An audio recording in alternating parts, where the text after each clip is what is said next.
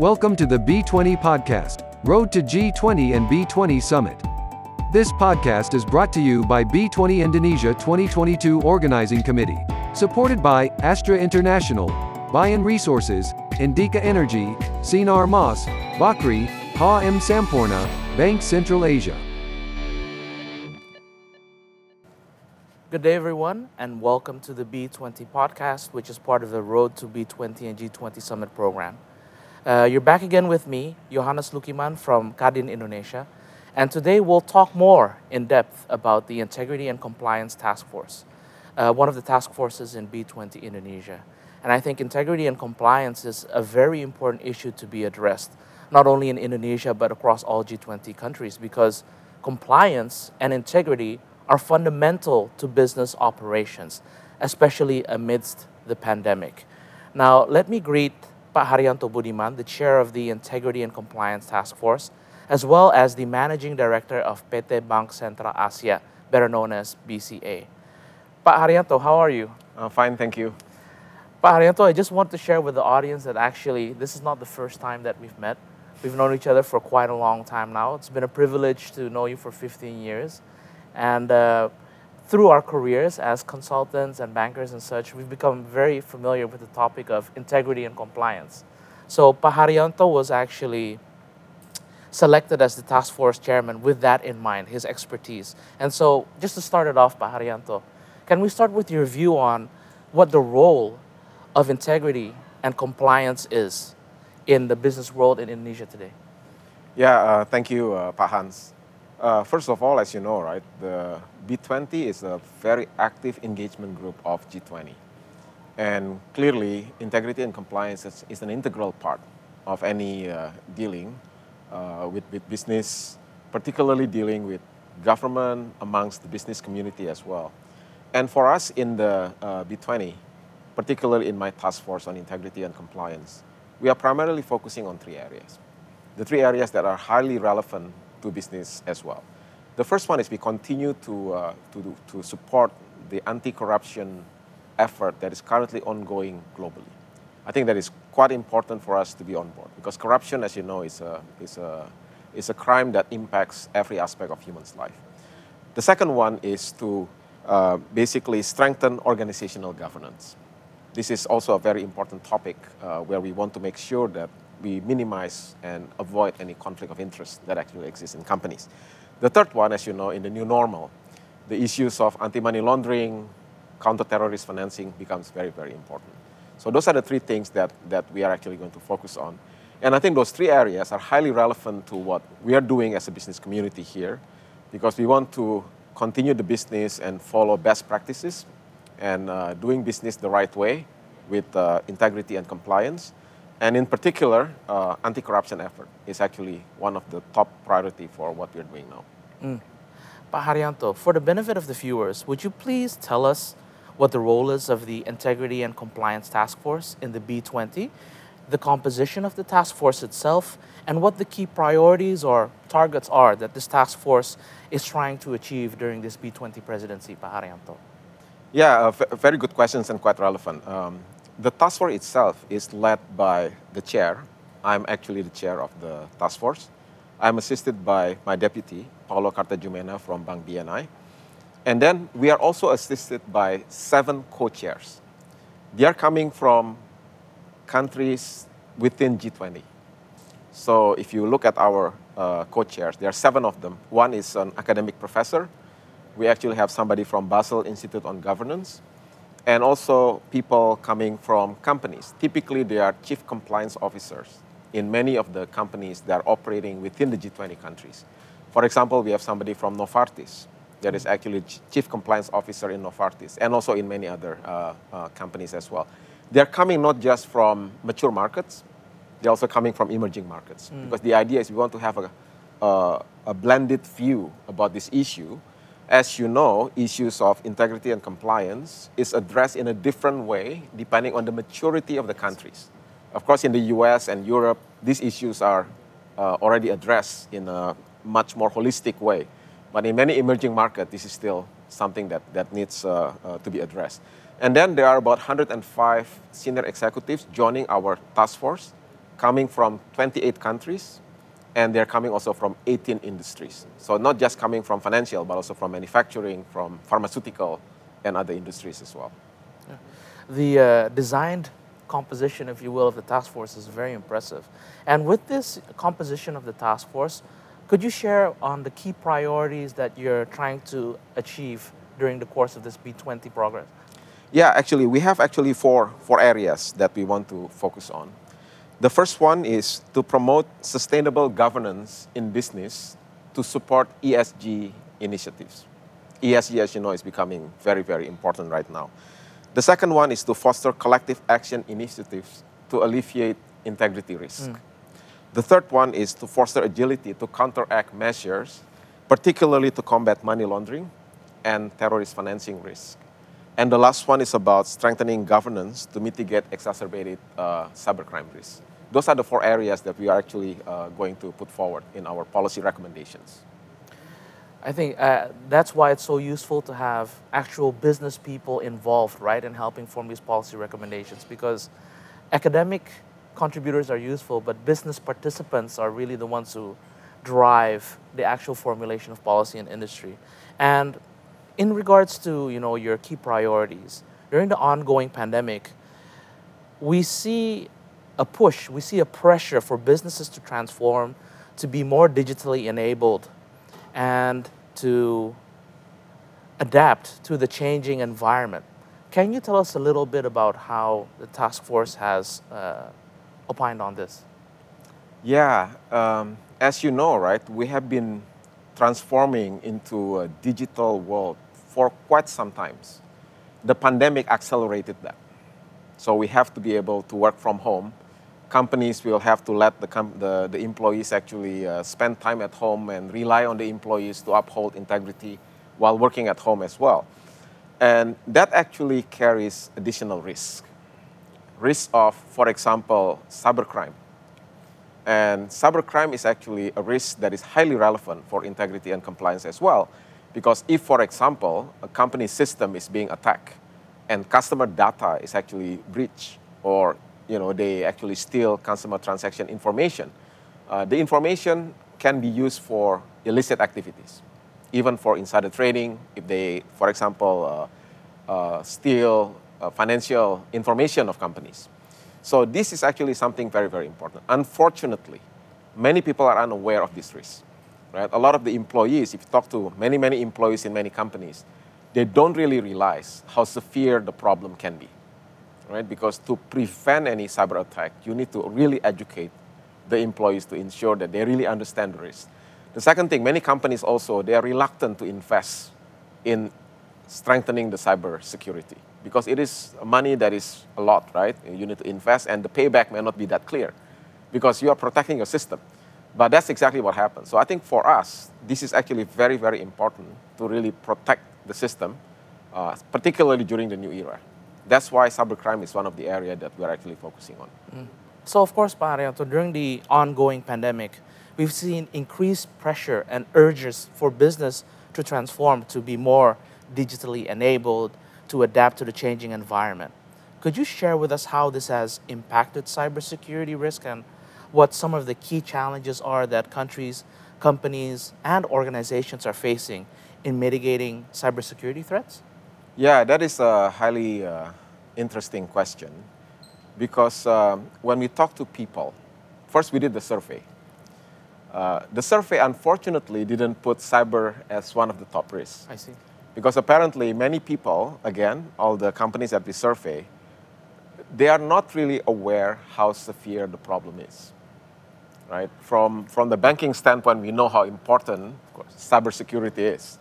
So for us, it's actually bread and butter. We understand how, how severe the implication can be if a bank is being attacked. Uh, but again, first is awareness. So awareness is still an issue that uh, many companies are not aware of the risk. Employees are not aware. So sometimes they get spam email, they open the attachment, and the attachment contains virus or malware that actually can infect uh, the whole system. Uh, the third one is actually investment. Many companies are still reluctant to invest a lot of money to strengthen their cybersecurity. Why? Because the payback is not very clear. Right? If you open a factory, it's very clear. The return on investment is going to be X percent. But if you invest money on cybersecurity, it's not clear because uh, there is no real payback. Right? It's not apparent, but you are actually protecting your system. And cyber is a very, very big, big topic right now because um, uh, criminals they try to penetrate the systems and then steal customer information, customer transaction data, uh, data, as well as financial information of companies, and that can be used for any illicit activities. I see, I see. Um, if we could shift gears a little bit, um, integrity compliance is not only about risk management in terms of a culture sense, as you mentioned, in terms of risk awareness, but also actually preventing crimes, right? So, how has COVID-19 pandemic affected the state of predicate crimes? In what ways have predicate crimes increased or decreased during the COVID-19 pandemic, Pak Haryanto? Yeah, very interesting. Few things. Uh, first of all, uh, during the COVID 19 pandemic, um, we, we, we have to work at home. That's point number one.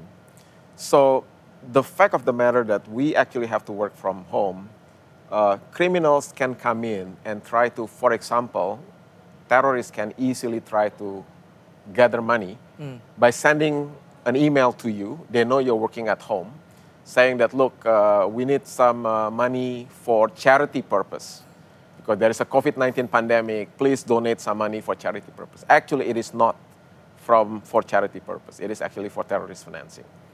Uh, the second thing that can happen is, as you know, during the pandemic, a lot of companies are in trouble, and they need additional capital to grow their business. And money laundering can easily take place there because people that need to launder money, they, they, they inject uh, capital into that particular company.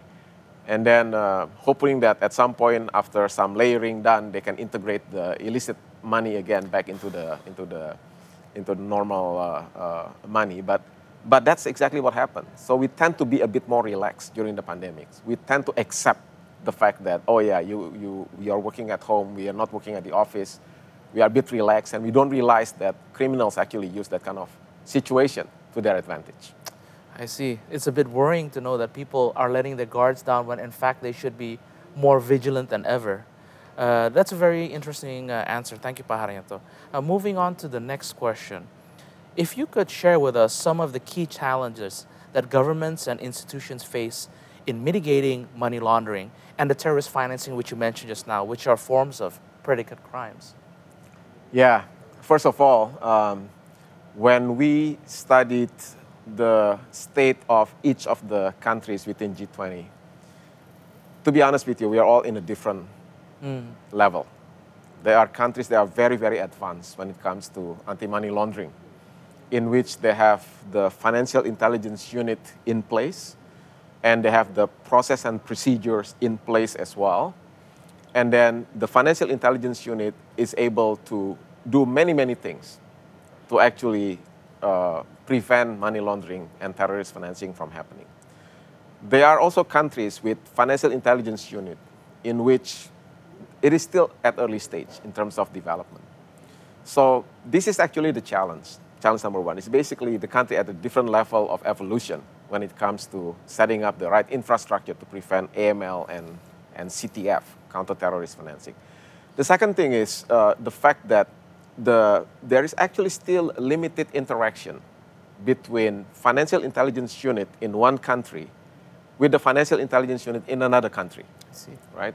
Exchange of information is still very, very small, not, not that significant. This is actually important to be addressed, particularly for transnational crime. As you know, it's getting more common for people to use cryptocurrency, Yeah. for example, in which this is very, very important for exchange of information between one financial intelligence unit with another. The third challenge actually is the fact that not only the countries are different, the industry are also different, right? Banking, for example, is very strict because we have to follow the rules and regulations very clearly when it comes to AML and CTF. And this is the rules that we have to follow. Yeah. On the other hand, if you're talking about other industry, particularly smaller companies, commercial segment as well as SME and even micro segment, they are not really well equipped to actually do this kind of stuff. And it will be too expensive also for them to really use the same methodology and the same process that is currently being implemented in banks. So those are the three things that we need to, to actually watch out for. First, again, the first one is countries at a different level of evolution, maturity, for example, in, in AML. Uh, the second one is uh, the fact that um, cross-border information sharing is still lacking, which is actually very, very needed now in the new normal with crypto and, and other uh, transaction that's happening. The third one, again, is the fact that different industry actually are quite different in terms of handling uh, AML, CTF. Mm. And I think exactly what you mentioned, point number one, about countries being at a different stage in maturity, is exactly why B20 is so important for Indonesia, right? Because this is one of those forms of communication yep. where knowledge and experience and procedures get shared. So thank you for that, Pak Haryanto. Um, let's talk a little bit more about what's going to happen after the B20 summit is finished. What will the legacy of the Integrity and Compliance Task Force be? What will the legacy be that you leave for the public and future B20 cycles, Pak Yeah, uh, this is a very important uh, uh, thing that we want to leave behind, right? Which is our legacy. Uh, for us in the B20 Integrity and Compliance, we work very closely with the anti-corruption working group at the G20. And also we work with other stakeholders as well. So Hans, for your info, we actually have consulted with so many stakeholders throughout the process. And from the consultation that happened, we come up with two things that we might want to do. The first one is relevant particularly for Indonesia, is we would like to strengthen the audit committee at the board. I see. Okay, to ensure to ensure that companies actually are implementing all the rules and regulations properly to prevent any illicit activities that can happen. And in order to do that, they also need to strengthen the compliance function. Right.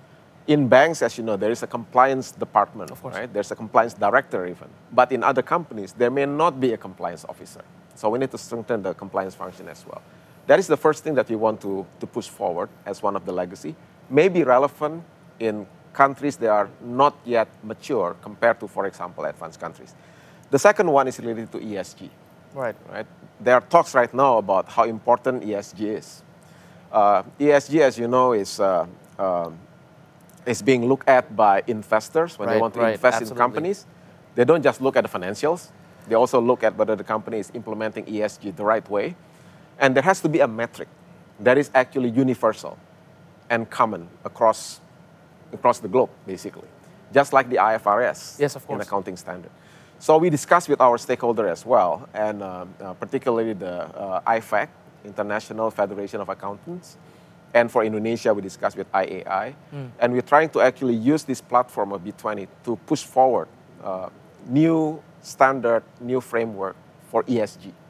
So that when we have this standard, uh, hopefully when investor wants to evaluate companies, they can evaluate the financials, of course, and also how the ESG implementation in the right way, uniform, across the globe.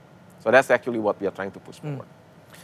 Uh, that's very interesting, Pak Haryanto. Equally in my task force in digitalization, we've heard ESG become more and more of a hot topic. So I'm very impressed that Integrity and Compliance has decided to make this a, a, legacy item for the future. And I think indeed in future B20 cycles, definitely people will be able to use this as a valuable asset and resource hmm. in, uh, in their own task force discussions. So let's bring it more to what B20 means for the public. In terms of the tangible benefits for the public in B20 countries, how will they benefit from the work that your task force is doing during Indonesia's B20 presidency, Pak Haryanto? Yeah, I think for us it's very clear. We are not interested in just developing policy recommendations. They are not implementable. We want impact, right? That's why the way we do work in our task forces, we always consult with relevant stakeholders. I see. So we have stakeholders internally, domestically in Indonesia, as well as international stakeholders. Because like I mentioned earlier, every country in G20, they are at a different level of maturity when it comes to integrity and compliance. And I would like to see public participation as well. We will organize a number of events, including online events and also site events. For example, there's going to be uh, a side event in Medan in October, Okay, in which wow. we'll bring in experts of integrity and compliance. Some of our co-chairs will be flying to Indonesia, to Medan, and we will organize like a two-day event in which we talk about issue of corruption, issues of uh, ESG in that uh, particular forum as well, and how we address money laundering, terrorist financing, how we address the issues on crypto, how to minimize the illicit transactions using crypto, and so on and so forth. So we're still finalizing the agenda, but that will be a great forum for public to actually attend and listen, because it will be actually uh, accessible by public. So for us, the more people understand the importance of this topic, the better it is. But for us, again, we are not interested in developing very thick documents. I think we can do that easily. What we care most is actually the impact, what impact it has, and the legacy we leave behind. So that's basically how, how we look at it. Thank you. I think that ties into your previous point about the importance of awareness and risk culture, right? So, with the events, my takeaway is that you're educating, you're raising awareness, but also giving an opportunity to participate. That's fantastic. And I, I believe that you know, business community participation will be very important in the success of the B20 uh, presidency of Indonesia. So, in this sense, how do business communities outside of you know the membership of the B20 task force, in your case, uh, integrity and compliance, how can they contribute to you know this great B20 Indonesia presidency, and how can they show their support, Pak? Oh, that's uh, we welcome uh, participation actually. Uh, they're welcome to follow our website, and they're welcome to provide inputs as well. And like uh, I mentioned earlier, whenever we have a set events, please come and participate and provide some feedback to us, because we want something that is um, very very clear and implementable that people actually realize this is something that is close to their heart rather than something that is too theoretical that will not have any, any relevance to what they're doing. So welcome participation from anybody. Uh, join, join our, our, our, uh, our side events and, you know, and you will hopefully will learn something. Wow, fantastic. Pak Haryanto, it's been such a pleasure to speak to you. Uh, thank you for this comprehensive discussion and not only explaining what the task force is about, you know, the key priorities, the key topics, the key challenges, but also helping people to realize that they can participate both in, as a private individual and business organizations as well. So um, today, indeed, compliance and integrity-based operations have always been a critical concern and challenges for business seeking to optimize values while attaining long-term sustainability. So, dear listeners, find out more about B20 Indonesia from our website at www.b20indonesia2022.org. And you can find our other podcast episodes where we will talk in depth about Indonesia's B20 priorities with top executives from leading global companies and institutions. See you in the next episode. Bye, everyone.